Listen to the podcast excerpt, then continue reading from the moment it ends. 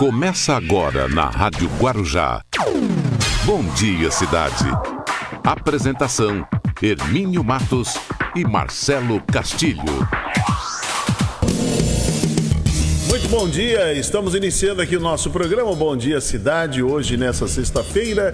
Hoje é dia 5 de junho de 2020. Uma sexta-feira com o tempo mudado, ainda meio friozinho, tá gostoso, né? Tá bem agradável o, o tempo mesmo. Mas tá aquela, aquele tempo bem nublado. Marcelo Castilho. Viu, Marcelo Castilho? O senhor disse ontem que hoje ia fazer ah. sol. O senhor disse que ia fazer Bom sol. Dia, hein? Todo, todo mundo ouviu, Marcelo Castilho. Foi, e foi o maior comentário. Escuta, Marcelo, ontem, que história é essa? O Marcelo falou que ia fazer sol. Estamos aqui aguardando e nada do sol. falou foi o Instituto Clima Tempo. Ah, mas, mas você levou a fama, viu, Marcelo? Você levou a fama. Infelizmente. Então tá bom. Mas eu citei a fonte. Daqui a pouquinho o Marcelo vai falar da previsão do tempo para sexta e para o final de semana e também tem a Balsas e Estradas. E você já nos acompanha, você está vendo aí, está vendo, está me vendo e vendo também o Marcelo Castilho. Estamos aqui ao vivo em imagem.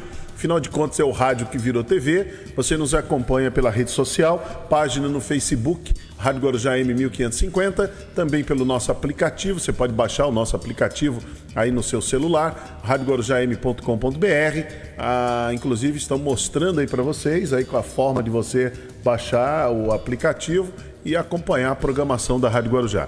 Também para você que sintoniza pelo rádio, muita gente ainda sintonizando rádio, tendo radinho em casa, 1550 kHz, tá bom? Esse é o prefixo de maior tradição, de maior credibilidade em toda a Baixada, mais de 70 anos, a Rádio Guarujá levando informação, prestação de serviço e entretenimento. Daqui a pouquinho, o professor Luiz Paulo com Você Sabia. Tem o Rubens Marcon Pense Nisso, tem a, a, Beatriz Damasceno, que é a nossa parceira aqui no programa. Tem muita informação nessa uma hora que vamos passar juntos. Agora sim, Marcelo Castilho, mais uma vez, acho que eu não falei ainda. Bom dia, Marcelo Castilho. Bom dia, Hermine Matos. Bom dia aos ouvintes da Rádio Guarujá. Bom dia especial para a cidade de Mogi das Cruzes fundada em 1 de setembro de 1560. Ah, quem nasce na cidade é Mogiano, o prefeito é Marcos Vinícius de Almeida e Melo, e a temperatura na cidade de Mogi das Cruzes, neste momento, na casa dos 17 graus. Bom dia, cidade de Praia Grande, que nesse momento Praia Grande tem 21 graus. Bom dia para Caieiras, com 17. Bom dia, São Vicente, também com 21 graus. Bom dia para Arujá, com 17 graus. Bom dia, Cubatão, que também está agora com 21 graus. Bom dia para Osasco, com 17 graus. Bom dia, cidade de Santos, um pouquinho mais quente em Santos, 22 graus. Bom dia para Franco da Rocha, com 16. Bom dia, Bertioga, que tem 21 graus. Bom dia para Itapecirica da Serra, com 16 graus. E fechando aqui o giro das cidades, bom dia, Pérola do Atlântico. A cidade do Guarujá, nesse momento, nós estamos com 22 graus. As principais manchetes do dia. Às 8 horas e 4, vamos com as principais manchetes do dia. Olha, em São Vicente, hein? Suspeito de tentar matar ex-mulher a facadas é preso após fugir por três meses. Rio de Janeiro, Manaus, São Luís e Fortaleza planejam voltas as, voltar às aulas até julho. Número de casos de Covid-19 cresce para 581 no Vale do Ribeira. Região soma 20 óbitos. Concessionárias de automóveis e escritórios reabrem hoje em São Paulo. Vale do Ribeira, cidade de registro suspende decreto que permitia flexibilização dos comércios. Número de vítimas do coronavírus fatais dobrou em 17 dias no Brasil. Baixada Santista confirma 22 óbitos em 24 horas e ultrapassa 500 mortes por Covid-19. Região Algo... soma 10 mil casos. Augusto Aras, apuração sobre gabinete do ódio envolve políticos. Estado de São Paulo confirma 10 novos leitos de UTI para pacientes do coronavírus em Cubatão. Brasil bate novo recorde diário de mortes, 1.473. Em Bertioga, jovem é preso por tráfico de drogas após tentar fugir pelo rio e lembrar que não sabia e lembra, né? que não sabia nadar. Aí se deu mal. Senado aprova plano de 3 bilhões de reais para a cultura. Em Cubatão, vítima pula de carro em movimento para fugir de assaltantes na Anchieta. Velório de Floyd percorre os Estados Unidos e acaba na terça. Guarujá registra queda de preços de gás de cozinha e álcool em gel após fiscalização do Procon. Bolsonaro tenta associar protestos contra governo a métodos violentos. Às 8 horas e 6, essas são as principais manchetes do dia e o Bom Dia Cidade está começando. Bom Dia Cidade.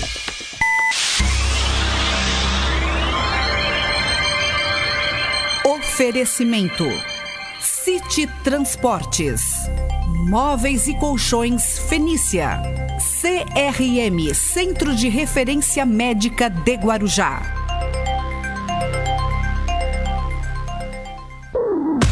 Estamos apresentando Bom Dia Cidade. Muito bem, vamos até às 9 da manhã aqui no Bom Dia Cidade. Você já nos acompanhando a imagem através da página no Facebook, Rádio Guarujá M 1550. Essa é a nossa página, esse é o nosso endereço. Para você entrar lá, fazer sua curtida, seu comentário, seu compartilhamento.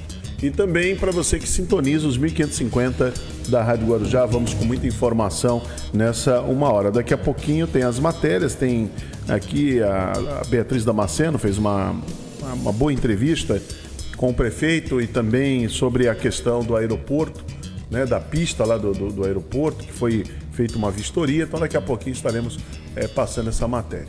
Muito bem, professor Luiz Paulo, bom dia, professor. Tá bem agasalhadinho aí, tá com frio, né? É, hoje a madrugada pegou, pegou firme aqui no frio, então tanto o bebê, a Ingrid e eu estamos todos muito bem agasalhados. Até as cachorrinhas estão agasalhadas. É, tem que se proteger nesse momento. É, porque para desenvolver uma gripe agora é muito, muito fácil, né? Tá bem, tá bem é. propício. E aí confunde-se todos os sintomas, né? Todos os sintomas. A pessoa acaba tendo Exatamente. Aí, você que já teve aí uh, sintomas muito parecidos com o Covid. A falar nisso não saiu, né? Seu, seu resultado ainda? Ainda é, é, eu não Ou você tive não foi atrás uma resposta também. do segundo exame. Isso já virou brincadeira, hein? Ah, nem, nem fale. Mas de toda forma, na, na outra sexta-feira eu tomei a, a vacina né, da, da, gripe, porque uh, professor é considerado é, prioritário é risco, também, né? né? Pelo contato que tem com várias crianças, com várias. E eu também dou aula eventualmente na EJA, né? Educação de Jovens e Adultos. Então Uh, já tem uns oito anos que eu, que eu tomo a vacina de gripe e realmente eu não, não consigo, assim, de vez em quando, resfrio, né? Tem um resfriadinho, é. Mas gripar mesmo pesado tem bastante tempo que eu não desenvolvo, por sorte. É, o nosso amigo e seu colega Walter Batista. Ele, é, eu vi. Ele foi, ele testou positivo para Covid-19. Ele mostrou a postagem, pois, postagem aí na, nas redes sociais na página dele, lá no Facebook. E, e, é assim, né? A gente vê o desabafo ali, né, do, do Walter, ele desabafando, porque ele, ele tem a filhinha dele, que agora vai ficar totalmente isolado. Né? Então a filha, ela é muito pequenininha, não, não entende, quer estar na companhia do pai, não entende. Então é um problema muito sério, o Luiz Paulo sabe bem o que é isso, também ficou 14 dias isolado, não é, não é fácil. Essa, essa doença ela tem essa característica de distanciar mesmo as pessoas. E aí um problema muito sério. E o Walter colocou algo ali que é para a gente refletir. Ele é um ele é um contumaz, essa palavra baixinha aprendi com o professor Luiz Paulo. Ele é um contumaz defensor do isolamento social, da quarentena. Ele defensor. E ele disse que ele tomou todos os cuidados. Raro foram as vezes que ele deu uma saída, parece que ele foi na mãe dele, foi ver o irmão, mas muito coisa rápida. Mas fazia mercado, que é normal, todos nós estamos fazendo, vai ao mercado, vai ao de repente vai ao hortifruti, vai comprar um, uma, umas verduras, umas frutas e tal, pronto. A vida é essa. E em casa, isolado, só sai por necessidade. Não sabe, agora ele não tem ideia Não tem ideia. De onde contraiu, é. Não, é como você, no teu caso também é isso, né, Luiz Paulo? Você também não tem ideia. Foi.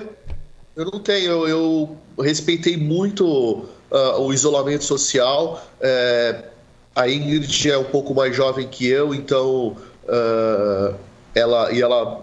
Eu tenho asma, por exemplo, né? E além da obesidade e ela não, ela é magra, enfim, um pouco mais jovem, então é muita coisa de, de mercado, assim, Pô, muitas vezes é ela que ó, vai baixinho, fazer. Baixinho nós tá- vimos, nós vimos tá uma, uma situação de um aplicativo, uh, a gente já escolhe os, os mantimentos e tudo mais, e ela nem precisa descer do carro algumas vezes para pegar os produtos, ela só com o porta-malas aberto, né? E, e o pagamento por cartão. Não não, então a gente tem tido essa, essas preocupações, inclusive com ela, que está fora do grupo de risco. Não vem com essa ah. conversinha mole, não. Você não vê com a sua conversa mole.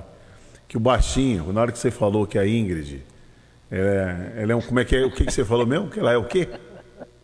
É mais jovem. Não, é você magra, falou é um pouco. Você falou assim, ela é um pouco mais jovem. Aí o baixinho falou assim: quanta modéstia do professor Luiz Paulo. Ela é muito mais jovem que você. 14 anos não é uma diferença tão grande, Hermínio. Ou não entrega, professor. Não, entrega, não precisava entregar, não precisava entregar. Ficava no imaginário das pessoas, né? Essa, essa diferença. Mas é isso mesmo.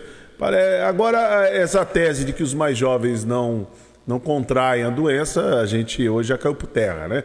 É, o atleta não, não pega, o mais jovem não pega. Não, tá pegando criança, pegando em tudo. O vírus o vírus ele não dá trégua. Não dá trégua. O vírus não escolhe idade, é, Hermínio. Ele não, não, não dá trégua, não tem, não tem jeito, não. Mas muito bem, Luiz Paulo, você vai falar do que hoje no programa, hein? fazer um programa light Bom, hoje aqui. Já que o, o, o Emerson fez a gracinha aí, eu vou falar a origem da história. É, Conversa para boi dormir. Conversa para boi dormir. Vamos lá com o professor Luiz Paulo, aqui no Você Sabia. No Bom Dia Cidade, você sabia? Bom dia, Hermínio. Bom dia, Marcelo. Bom dia, cidade. Sexta-feira, é sextou! E aqui no Você Sabia, a gente vai contar a origem, que é bem recente, viu? De uma expressão que a gente utiliza quando tá sabendo que essa história aí é mentira, isso aí é, é para inglês ver também, é uma outra expressão, né? Que não é bem a verdade, que isso aí é conversinha, como o Hermínio gosta de falar. É a conversa para boi dormir, ou também história para boi dormir. Bom, a gente tem que lembrar que no Brasil colonial uh, nós tivemos o café como o grande rei da cultura, é, agricultura, mas isso foi no final do, do período do Império. Durante todo o período colonial, se tinha uma constante, era a arroba de boi. O boi ele era utilizado como força motriz nos moinhos de é, cana-de-açúcar, né? é ele que moía, é, movia a mó, aquela grande pedra que moía, daí vem o nome do moinho, né, por causa do nome da pedra, a mó, uh, a cana para fazer a garapa e a partir daí os pães de açúcar para exportação. Uh, o boi também ele servia como animal de tração, então os carros de boi para fazer o transporte, depois é que nós passamos a utilizar as mulas. Então o boi, é, que o, o, o pecuarista costuma falar que a gente só não aproveita o berro. O sangue dele é aproveitado, os ossos, as vísceras, o couro muito aproveitado, além da carne, obviamente, e o leite. Vale lembrar o seguinte: a gente tem é, a carne de boi ou o leite da vaca é, melhor, é, de melhor qualidade quando o animal é criado no ambiente tranquilo.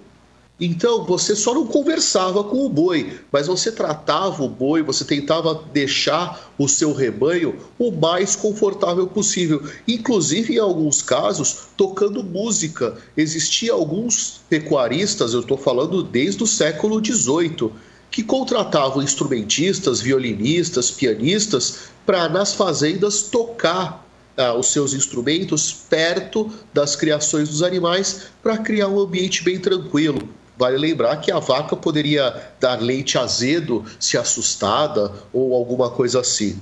Bom, fechou essa, essa explicação, porque até agora não veio a conversa para boi dormir. Parece que eu estou fazendo uma conversa para boi dormir. Pois bem, 1950 nós tinha, estávamos irresistíveis na Copa do Mundo aqui do Brasil. E o compositor Braguinha, o Emerson depois pode até procurar aí no YouTube o, a, a marchinha de carnaval Touradas em Madrid, do compositor Braguinha.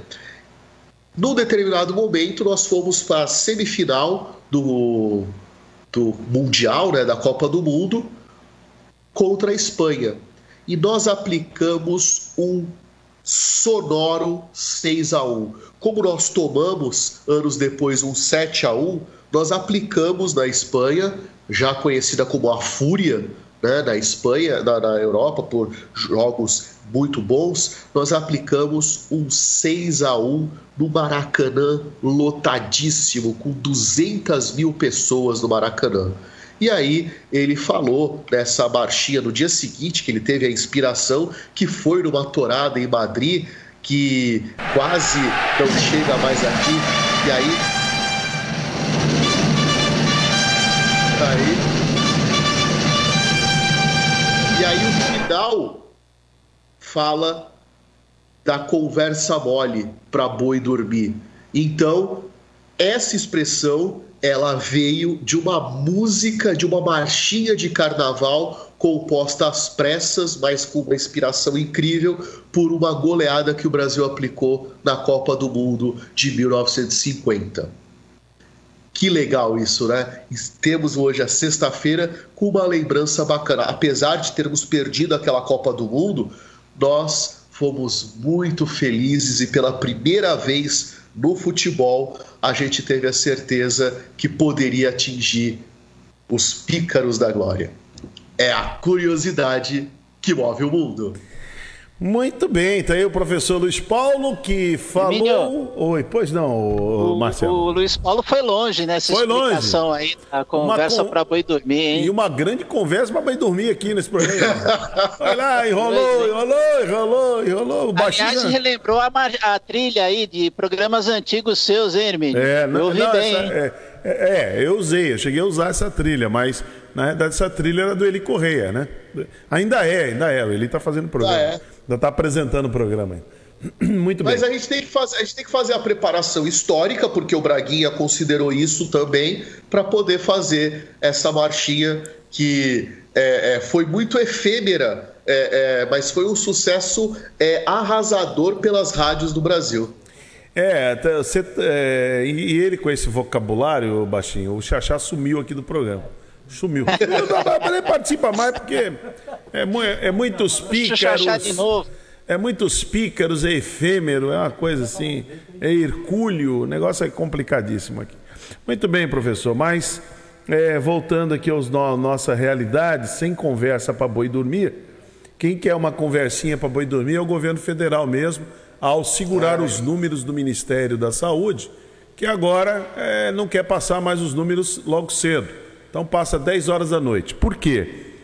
Porque, como bom político brasileiro, eles são, e esse governo diz que faz a nova política, de nova não tem nada, é a velha mesmo, porque um homem velho daquele, retrógrado, com uma, com uma, com uma mentalidade é, totalmente arcaica, então não poderia Quer aplicar... fazer nova política tem que ter não, mente aberta. Hein? Não, é, não, não, é. não, estaria aplicando novas metodologias, não está aberto para o novo, não está mesmo. É coisas velhas, só velharia mesmo. Então, o que, que ele está fazendo? Ele está segurando a, a, informação sobre, sobre o vírus. Passa às 10 horas da noite, sabe por quê? Que é para não passar no Jornal Nacional, que é o horário de maior audiência da televisão brasileira. E o Brasil inteiro vai saber. É só por isso. É só por isso. Esse, esse, essa birrazinha, sabe? Essa coisa mesquinha. Só por isso. É só para Globo. Mas a vantagem de você ter um órgão de imprensa capilarizado com afiliadas pelo Brasil inteiro, o Jornal Nacional vai na fonte, que são as secretarias estaduais de, de é. saúde. Mas ele não pensa dessa maneira, o que ele pensa, ele pensa no, é, na, na, conversinha mole mesmo, a conversa para boi dormir. Então ele vai lá, ele tem o um número ali, 19 horas, não passa, deveria passar às 17, mas não passa, daqui dá uma enrolada. Vai passar meia-noite, ele. Aí vai, é, daqui a pouco é meia-noite. Porque ele, eles, ele imagina, o presidente e esse novo ministro, que é ministro interino aí, essa equipe, imagina o seguinte, que o povo se não der informação, o povo não fica chocado. Lembra daquele general Ramos que falava isso? Não é possível, não é possível. Só fala de morte, só fala de morte. Mas você quer que fale de quê, cara pálida? Não tem futebol, não tem basquete, não tem vôlei, não tem novela, a novela é tudo reprisada. Quer que fale de quê? E gente morrendo, como disse o professor Luiz Paulo, aos píncaros. Como é que pode? Não dá para virar a página, não né? Tem a como. página é a mesma do outro lado. Ontem, ontem, ontem os números saltaram aos olhos aqui. Eu não tenho os números, mas foi algo em torno. Você tem, Marcelo? Se eu não me engano, foram 1.400. A gente conseguiu né? é, superar os 1.300 de anteontem. É. É, os números foram altíssimos, é 1.473. A, a Renata Lopretti, ela, eu consegui assistir um pouco do, do jornal, ela colocou foram 1.400 e pouco. Agora é. o número exato não me É, 1.473. Esse é o número. Aí. 1.473, Brasil passa a Itália, já é o terceiro país em, em casos. No né? total, 34.039 mortes. É isso aí. aí. E a, a, a grande desgraça, a, a notícia aqui é, que a gente é, ouviu aquele médico infectologista de Ribeirão Preto falando, da, da USP de Ribeirão, é que no quinquagésimo dia vários países realmente estavam adotando medidas de flexibilização, mas as suas curvas eram, a, a, os seus índices eram platô ou descendentes, não na ascendência. É. Não, o Brasil então, quer dizer, nós tá estamos flexibilizando em muitos lugares que não podem flexibilizar. Uh, Hermínia, a gente vai ter uma segunda onda e, infelizmente, nós vamos superar os 50 mil mortos. Não, tem uma. Tem um, um diretor da Fiocruz. Ele ontem, dando uma entrevista, eu vi isso no, no, no Dateira, vamos tentar reproduzir hoje aqui. Ele, ele falou que o Brasil pode chegar a 100 mil. A 100 mil mortes. É, se a gente for pensar é. que a Universidade Federal de Pelotas fez uma, uma pesquisa uh, que a média de subnotificação de casos é de sete vezes, então nós já superamos e muitos 2 milhões de, de infectados e a média de subnotificação do, de mortos é quatro vezes. É. Muito bem, Ô, Luiz Paulo, nós voltamos já já, vamos, vamos é, comentar, decupar esse assunto todinho, já já mensurá-los Vamos fatiá-los, vamos fazer o que você quiser a partir das nove da manhã aqui no Assunto do Dia. Perfeito. Tá bom? Até daqui a pouco, então, no, às nove no Assunto do Dia. E até segunda-feira que vem, em mais um Você Sabia, aqui durante o Bom Dia Cidade. Muito bem, 8h25. Bom Dia Cidade.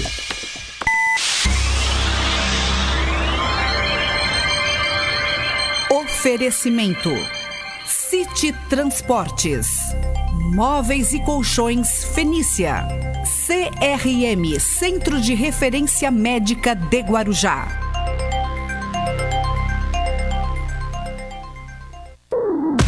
Estamos apresentando Bom Dia Cidade. Muito bem, vamos até às nove da manhã aqui no Bom Dia Cidade e agora vamos chamar o nosso life coach Rubens Marcon. Pense nisso. Dia Cidade, pense nisso, com Rubens Marcon. Um bom dia, Hermílio, um bom dia, Marcelo. Tudo bem com vocês? Eu venho falando sobre o medo, um dos instrumentos que mais domina a mente humana. Falei ontem sobre o medo da crítica, hoje eu quero falar sobre o medo da pobreza. E entre os seis maiores medos, é o medo da pobreza e o medo da morte o que mais domina a mente do ser humano. Você deve dizer: não, eu não tenho medo da pobreza. Calma, não é bem assim. Existem algumas evidências que mostram que você pode ter medo da pobreza. A primeira dela é a indecisão. Faz, faz com que os outros tomem as decisões por você. Nunca é você, você fica na moita. Isso demonstra medo da pobreza. Outra é a dúvida, sabe? A dúvida também É o medo da pobreza. É, você está sempre se desculpando dos seus fracassos. Isso demonstra medo da pobreza. Preocupação se expressa em que você só encontra defeito nos outros e não em você. É uma fuga, né? É o medo da pobreza. Outro é a cautela exagerada. Sabe aquela pessoa que tem muita cautela, que vive no lado do pensamento negativo, sempre fazendo, analisando o que pode dar errado. Isso também é uma evidência do medo da pobreza. Proscratinação, isso é o hábito de você deixar tudo que você tem que fazer hoje, você deixa para amanhã, para amanhã, procrastininar, né? É difícil falar essa palavra. Mas é uma evidência do medo da pobreza. Então, essas são algumas evidências que, se você tiver uma delas, ou duas, ou três, você deve temer a pobreza. Existem sim soluções para isso, é óbvio. Tudo na vida existe uma solução. Pense nisso, sorria e me dê aquele bom dia. bem, está aí o Rubens Marcon trazendo Pense Nisso e o Rubens Marcon voltando segunda-feira aqui no nosso programa. 8h29. Marcelo, preparado a previsão do tempo aí? Está no jeito? Vamos é lá. Tá? Vamos lá, previsão do tempo. Previsão do tempo. Vamos lá, Emílio. Segundo o Instituto Climatempo, Muito bom. está informando hoje, sexta-feira, sol com pancadas de chuva de manhã e muitas nuvens ainda no período da tarde. O sol já repita, não, é, não vem re, mais, né? Repita quem, é, repita quem é que está dando essa previsão, Marcelo. É o Instituto Climatempo. Ele, ele começa assim, sol, mas pelo jeito o sol já foi embora. Né? Mas em todo caso, vamos lá. Sol com pancadas de chuva de manhã e muitas nuvens à tarde. À noite, tempo firme. Chances de 80% de chuva ventos atingindo 28 km por hora, a umidade mínima de 82, máxima de 86%, mini, a previsão do tempo para hoje na Baixada Santista, mínima de 16 e máxima de 24 graus.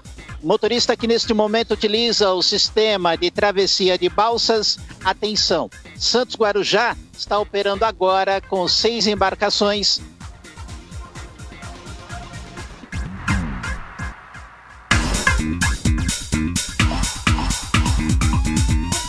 um sistema de travessia de balsas, voltando aqui, Santos Guarujá com seis embarcações, com tempo estimado de 10 minutos. Guarujá, Bertioga, operando com duas embarcações, com tempo estimado de 30 minutos. Do litoral norte, entre São Sebastião e Ilhabela, duas embarcações, com tempo estimado de 30 minutos. Terminal de passageiros entre Vicente de Carvalho a Santos está operando agora, neste momento, com três lanchas com tempo estimado de 12 minutos. A informação é da Dersa. E o motorista que trafega pelas estradas, todas as rodovias do sistema Anchieta Imigrantes seguem com tráfego normal. A interligação Planalto, ela está bloqueada no sentido São Paulo, devido à neblina e visibilidade prejudicada para o motorista. Caminhões com destino a São Paulo devem acessar de forma obrigatória o trecho de serra da Anchieta. Tempo encoberto, com neblina no topo de serra e visibilidade parcial em trechos para o motorista. O sistema opera no esquema 5x5, descida ao litoral pelas pistas sul e a subida capital ocorrendo pelas pistas norte, tanto pela Anchieta quanto pela Imigrantes. A informação é da concessionária Ecovias. E o motorista que precisa seguir para São Paulo, a Prefeitura da capital informa que o rodízio de veículos já está implantado. Portanto, veículos com placas finais 9 e 0 não podem circular no centro expandido de São Paulo até as 10 da manhã, Hermínio. Muito bem, então está aí o Marcelo Castilho trazendo a informação, muito boa mesmo a informação para esse final de semana e vamos aguardar para ver se se concretiza, né? Somente na previsão do tempo. 8h33, olha, a, a, a, nossa a repórter da Guaru TV está em parceria aqui com a Rádio Guarujá, que é a Beatriz Damasceno. Ela esteve acompanhando aí o prefeito de Guarujá na vistoria junto com representantes da Infraero para a pista do, do aeroporto, do futuro aeroporto aqui no Guarujá. Vamos acompanhar essa matéria. Os primeiros passos para o desenvolvimento do Aeródromo Civil Metropolitano de Guarujá já foram dados. Agora que o contrato já está assinado com a Infraero, empresa responsável pelo desenvolvimento e pela gestão do aeroporto aqui da cidade, foi hora de fazer a vistoria. O prefeito Walter Suma esteve aqui presente, como também o comandante da Base Aérea de Santos, Tenente Coronel Formaggio, e Adriana Ramos, que é a superintendente que estará à frente deste equipamento. É importante destacar que nos próximos 30 dias a Infraero já deve apresentar o cronograma de atividades. Nós temos um prazo para a prefeitura, foi um compromisso da Infraero com a prefeitura de entregar no prazo de 30 dias um cronograma de ações. Então, hoje nós estamos dando o um pontapé inicial para que isso seja feito. Então, a gente está fazendo um levantamento das necessidades da pista, questão de limpeza, vegetação, iluminação, para que a gente possa é, vislumbrar né, operações com segurança. O que nós temos hoje é uma previsão de três etapas. São a primeira etapa com a certificação, né, o cadastro do aeroporto perante os órgãos reguladores, a licença ambiental para poder começar a operar com voos executivos. Isso num prazo de quatro a seis meses. A segunda etapa já requer uma, um nível de exigências maior e uma infraestrutura maior, né? Que os órgãos reguladores exigem. Então a gente já pretende começar a operar com voos comerciais num prazo de 6 a 12 meses. Essa formatação junto à, à Infraero ela é um pouco diferente do que vinha sendo programado pela prefeitura no sentido do edital de licitação, né, de conceder para uma concessionária é, operar o aeródromo. Na verdade, eles optaram por contratar a empresa de infraestrutura aeroportuária, né? É uma empresa pública com sede lá em, em Brasília. E a Infraero tem toda a expertise né, para fazer as adequações necessárias. Nós estamos sobre a, a pista daqui do aeródromo da Aérea de Santos, que tem 1.390 metros de comprimento por 45 metros de largura, dentro de um sítio aeroportuário aqui de cerca de 3 milhões de metros quadrados. Não desistimos nunca, né? O aeroporto é um equipamento fundamental para o desenvolvimento econômico, não só óbvio de Guarujá, mas principalmente da Baixada Santista como um todo. Deixar registrado que nós estamos fazendo todo o enfrentamento com relação à pandemia, combatendo o coronavírus, mas o anseio também pelas ações de flexibilização da economia são fundamentais. A gente entende que o, impacto, os efeitos colaterais de medidas restritivas é, afetam a sociedade como um todo e nós estamos trabalhando. Nós estamos vivendo com duas calamidades declaradas, uma terceira Uh, calamidade, eu posso dizer que é a questão social, do desemprego que nós estamos é, combatendo também. E em meio a isso tudo, nós estamos cumprindo contratos que implicam em obras significativas tanto de pavimentação, macrodrenagem, é, incentivo ao potencial turístico. Isso são obras que têm que ser realizadas por força de contratualização, até com é, pena de você, em não realizá-las, perder esses recursos. E é pensado, prefeito, no desenvolvimento da região, para que quando esse aeroporto esteja instalado, no desenvolvimento dele, o acesso a esse local? Imagina cerca é, de 100 mil passageiros já num primeiro ano, incentivando, movimentando a nossa economia economia local e regional. Né, e, obviamente, essa requalificação dos acessos está sendo devidamente pensada. Envolvemos também a Ecovias para facilitar é, esse acesso até via Domênico, através da via Domênico Rangoni e também pelas vias de Vicente Carvalho, Guarujá.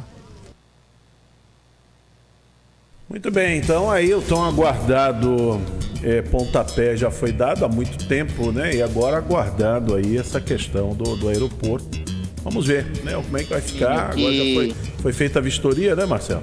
Isso, e a gente torce que agora ele, é, é, esses processos, essas fases sigam até o final, né? Porque houve muitos protocolos já feitos e aguarda-se, né, passar pela burocracia para poder finalmente concretizar o aeroporto. Muito bom, é isso aí. Bom, vamos falar aqui da região. Olha, o Vale do Ribeira. Falar do Vale do Ribeira. Teve 13 novos casos da Covid-19 confirmados nesta quinta-feira, no dia de ontem. E segundo o levantamento realizado com as prefeituras dos municípios, o Vale do Ribeira passa a somar 581 casos positivos da doença, 20 óbitos, além de monitorar 207 eh, que são suspeitos. Então, essa é a realidade da, do Vale do Ribeira. Aqui na Baixada Santista, ela confirma aqui na nossa região 22 óbitos em 24 horas, ultrapassa 500 mortes por Covid-19. A região já soma aqui no total 10 mil casos. Então a coisa não está não está brinquedo, não está, não está fácil. Por isso que o governo do estado também toma medidas, que ele recebe alguns números, mas os prefeitos contestam. Então, é, são a soma de 10.586 casos, 516 óbitos, são 2.706 casos suspeitos, 66 mortes que estão sendo investigadas e 6.483 pessoas que foram recuperadas né, da Covid-19. Então aí, essa é uma, essa é uma realidade, é uma situação. E o Brasil, Marcelo, está nessa bagunça toda, né, essa, essa queda de braço. Existe um, um, lado que governa o Brasil, no caso o governo federal, que está igual aquela música da, da, da Luca, tô nem aí, tô nem aí. E daí, o que, que eu posso fazer? não sou milagreiro, não sou nada e tal, enfim. Poder pode, né? Tem é, instrumentos, é, mas ele não diz usa. que não pode. Agora, e o Brasil fica assim perdido. Muita gente morrendo e vai continuar morrendo mais gente. Que agora o Brasil está chegando. Ainda não chegou no pico. E o duro é isso. Ainda não chegou. E agora há necessidade de reabrir. Olha o que é a falta de planejamento. Se tivesse sido planejado lá atrás, estaria se evitando isso que está acontecendo hoje. Então não Exatamente. foi planejado, então é isso aí mesmo. É isso aí. Agora fizeram aí, foi feito no Brasil inteiro um isolamento, uma, uma quarentena meia boca, meia boca. O cidadão fingiu que ficou em casa, fingiu que tomou as medidas e agora o resultado estamos colhendo.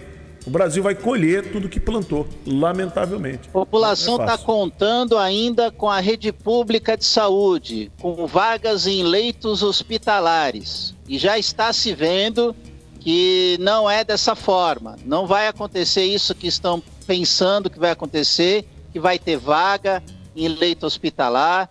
Está muito complicada a é. situação, é. não está dando para ampliar isso.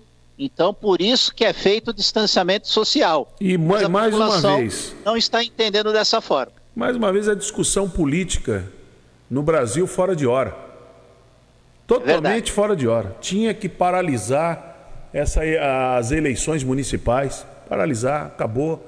Só vai, vai ter em 2022 faz um novo, faz Ainda um pode novo. acontecer, né, Hermínio? Eles faz um novo né? protocolo, né? faz um novo protocolo, somente pra, pra, por conta da Covid-19. Por outro motivo, não. Só pela Covid-19. Encerra para se poder dar uma atenção, uma, uma atenção, os prefeitos terem tranquilidade, entendeu? Para que pré-candidatos aí não se arvorem a falar bobagem, como estão falando besteira o tempo todo, estão falando um monte de bobagem, entende? É complicadíssimo. Então isso tudo cria um clima de instabilidade muito grande e os prefeitos não conseguem, principalmente aqueles que estão querendo ir para uma reeleição, não conseguem trabalhar. E o que, e o que está querendo formar um time para fazer a disputa, como é o caso em Santos, também não consegue ter tranquilidade para trabalhar, porque fica, fica ali. É um problema sério. Tem que lidar com os números, os números eles não mentem. Aí tem as decisões do governo do estado e tem a questão política que é rasteira total, é muito complicado. É, é um Isso momento... porque são desassistidos pelo governo federal, é um parte momento... financeira ainda. É um momento muito ruim. Muito ruim mesmo. E o governo federal lá batendo cabeça, tomando medidas, tira dinheiro do Bolsa Família para aplicar em, em propaganda. Um absurdo isso. Então, é, é, é, olha, é aquilo lá. Virou, virou um salseiro. O dinheiro de propaganda de instituições bancárias públicas que está indo para sites não, já pornografia. Foi. É, sites pornográficos. E tudo isso porque é, fa é família. É, como é que é? Família, Deus e pátria, né? Até por causa Nossa disso aí. Senhora. Por isso que eu digo aqui, é tudo patriota fajuto. É tudo patriota fajuto. Ainda mais porque os apoiadores, os seus adoradores, estão encontrando os motivos para justificar tais ações. É impressionante. É impressionante ver as pessoas eh, tentando encontrar e dizer assim: não, mas sabe, mas sabe por que ele colocou num site pornográfico? Sabe por que é, o Banco do Brasil patrocinou fake news? É, não é brincadeira, hein? Tá difícil a coisa. Marcelo. Estão suando, né, para justificar, né, Hermínio? É. Mas não, é, não dá, não dá para engolir. Tem certas desculpas que não dá para engolir. E outra coisa, Hermínio, um, um líder político, ele não precisa de interlocutores. A palavra dele é clara. Infelizmente, muitos pseudo-líderes aqui no Brasil, pseudo-líderes políticos, não têm a palavra clara. Por isso precisa desses assessores, entre aspas, para ficar explicando o que o cara quis dizer. É. Muito bem, olha, o... sobre essa questão de se abre, fecha, vai flexibilizar ou não, os prefeitos aqui estão tomando as suas decisões. E o prefeito do Guarujá não ficou atrás e na entrevista que ele concedeu à Beatriz Damasceno, vamos passar aqui para vocês, e ele fala sobre isso, que ele vai recorrer na justiça. Vamos acompanhar essa matéria. No início dessa tarde, o governo do estado divulgou que a Baixada Santista segue na zona vermelha, ou seja, com restrições e sem a permissão de flexibilizar o comércio aqui na região. Os nove prefeitos da região metropolitana de São Paulo, as cidades aqui da Baixada Santista, nesse momento, estão em reunião discutindo o que irão fazer em torno da decisão. Aqui no Guarujá, por exemplo, desde o dia 21 de abril, uma série de comércios puderam abrir flexibilização, mas com regras de restrições, como, por exemplo, o uso de máscaras, os acessos, número de pessoas dentro desse comércio. E alguns desses comércios agora devem retroceder e serão fechados, porque uma liminar pede que o município revogue é, a segunda parte desse decreto que permitiu o funcionamento. Realmente foi uma grande frustração para toda a Baixada Santista. Havia uma expectativa muito forte é, para que nós passássemos da faixa vermelha para a faixa laranja, o que permitiria uma recuperação, uma flexibilização de forma consciente, gradual e equilibrada. Os números que havíamos feito, os cálculos todos, de todas as cidades e da Baixada Santista é, provam que nós estamos na zona laranja, a faixa laranja, permitindo então assim algumas flexibilizações. A gente sabe que é, é fundamental e é importante nós estamos fazendo é, todos os cuidados necessários no combate, no enfrentamento a essa pandemia. Todas as ações possíveis estão sendo realizadas, já foram realizadas estão por acontecer.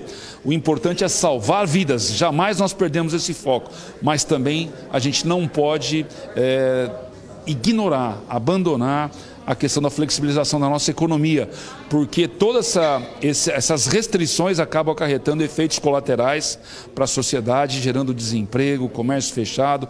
É óbvio, isso não é interesse de nenhum prefeito, muito menos daquele cidadão que está aguardando essa flexibilização. Doutor, nós sabemos que na última sexta-feira o Tribunal de Justiça pediu então que fosse revogado o segundo decreto do município, salvo engano, dia 21 de abril, que permitia a flexibilização de algumas categorias aqui em Guarujá.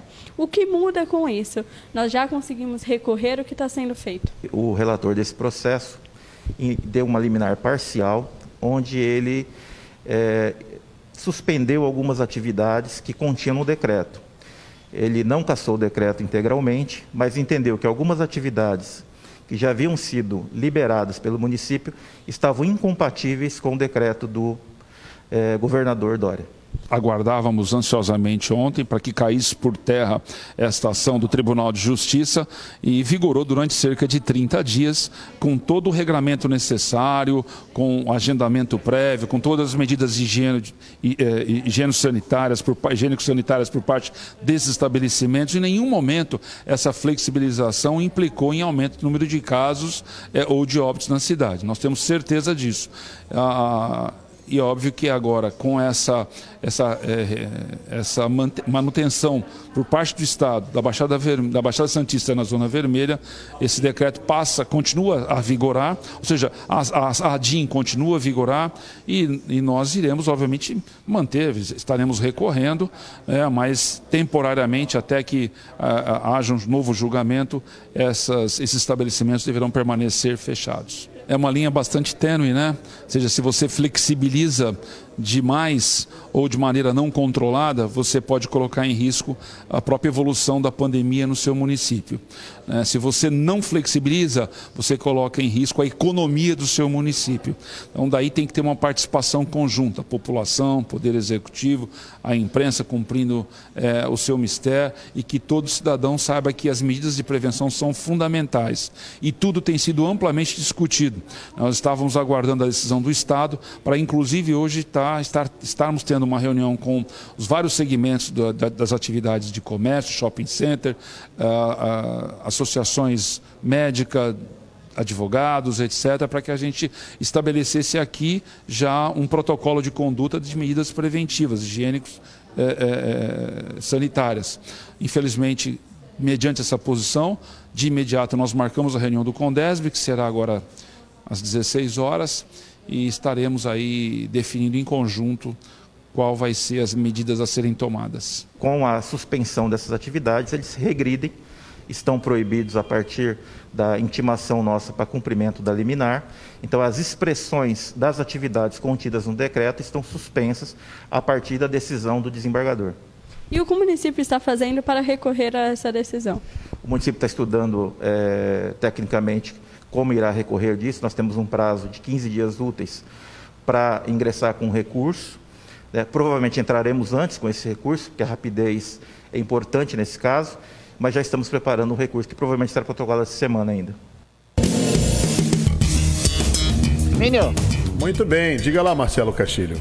É, acompanhando essa matéria, aliás, brilhante matéria da Beatriz Damasceno, a gente percebe que essa situação do Plano São Paulo, do governo do estado, e essa discordância dos municípios, principalmente os afetados pela bandeira vermelha, no caso a Baixada Santista, é, isso mostra que o, o caminho para daqui para frente agora é a judicialização. Os municípios vão contestar, vão usar aquilo que tem de ferramenta para poder retomar o comércio, porque é, o comércio vão... não pode mais ficar parado. Eles vão mostrar os números, né? Exatamente. É, vão contestar é, a, a, a forma como o Estado avaliou a região para poder impedi-la de poder fazer a flexibilização.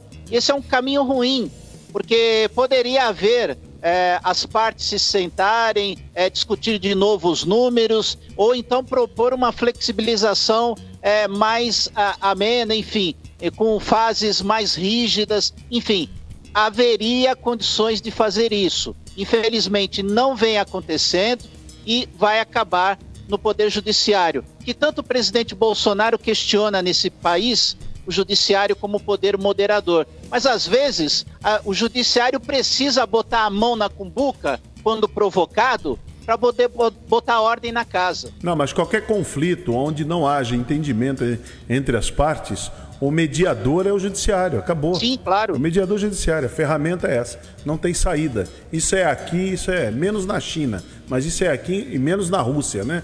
Na Rússia e na China, esses países totalitários. O re... No país que tem uma, uma democracia que seja a mais simples possível, aquelas são mais avançadas, isso é visto com naturalidade.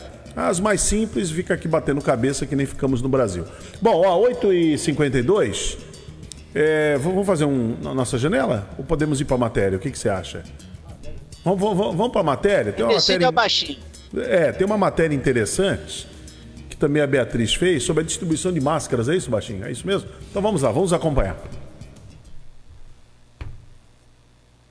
Bom dia, estamos aqui na Avenida Tiago Ferreira e hoje a gente veio mostrar a distribuição de máscaras vendo que em breve a gente tem a reclassificação agora para a fase laranja, então a retomada do comércio. E é por isso que está acontecendo agora a distribuição de máscaras aqui na Avenida Tiago Ferreira e conscientização da população. Vou mostrar para vocês.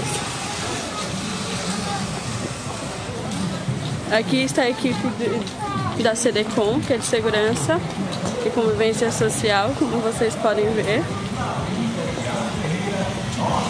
Eles já distribuíram algumas máscaras desde o final ali próximo às vacas. Aqui agora nesse momento estamos passando próximo à loja pernambucana. Então a gente tem uma equipe aqui, como vocês podem ver, trabalhando, fazendo as entregas.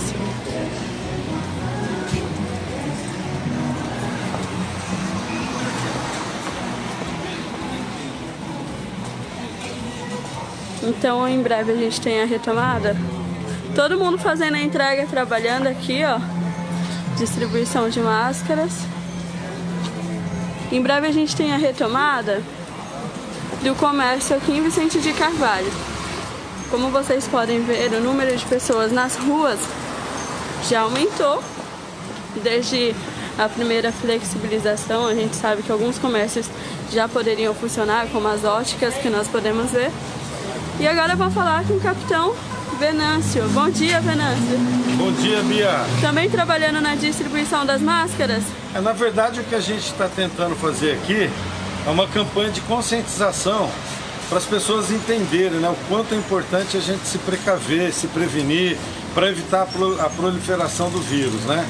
É, a gente está com a ideia de abrir o comércio, nós precisamos abrir o comércio, temos consciência disso. O prefeito tem é, certeza absoluta de que nós precisamos abrir o comércio. Provavelmente amanhã a gente passa para a fase laranja e nós vamos liberar o comércio. Só que o que, que acontece? É, flexibilização não é igual a relaxamento. Nós não podemos relaxar de jeito nenhum.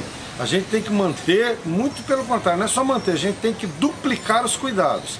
Duplicar os cuidados para evitar a contaminação e que a nossa cidade volte para o vermelho. Então a gente tem que ir para o amarelo, né?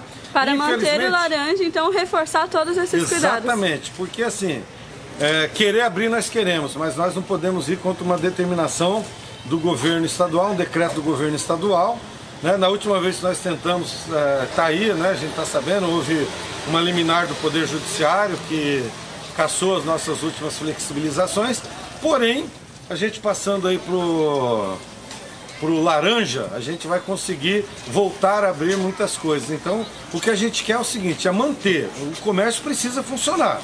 O comércio tem que funcionar, nós sabemos disso. E as pessoas têm que se prevenir, mais ainda agora. E a prevenção, a máscara, é, nesse momento é o principal. Cuidar das mãos, das máscaras, evitar a contaminação é, pelo vírus. É isso. Abrir o comércio com consciência. Isso é o mais importante. A gente manter na fase laranja ou ir passar para a fase amarela. Por quê? Porque a cidade também precisa continuar funcionando. Muito bem, então tá aí a fala do, do, do secretário Luiz Cláudio Venâncio, secretário de Defesa e Convênio Social secretário Luiz Cláudio Venâncio, né, o capitão Venâncio, exatamente isso. Então precisa abrir, o comércio precisa voltar a funcionar, os comerciantes, principalmente ali Vicente Carvalho, não suportam mais, eles precisam pagar suas contas, tem aluguel, tem funcionário, enfim, tem muita coisa envolvida.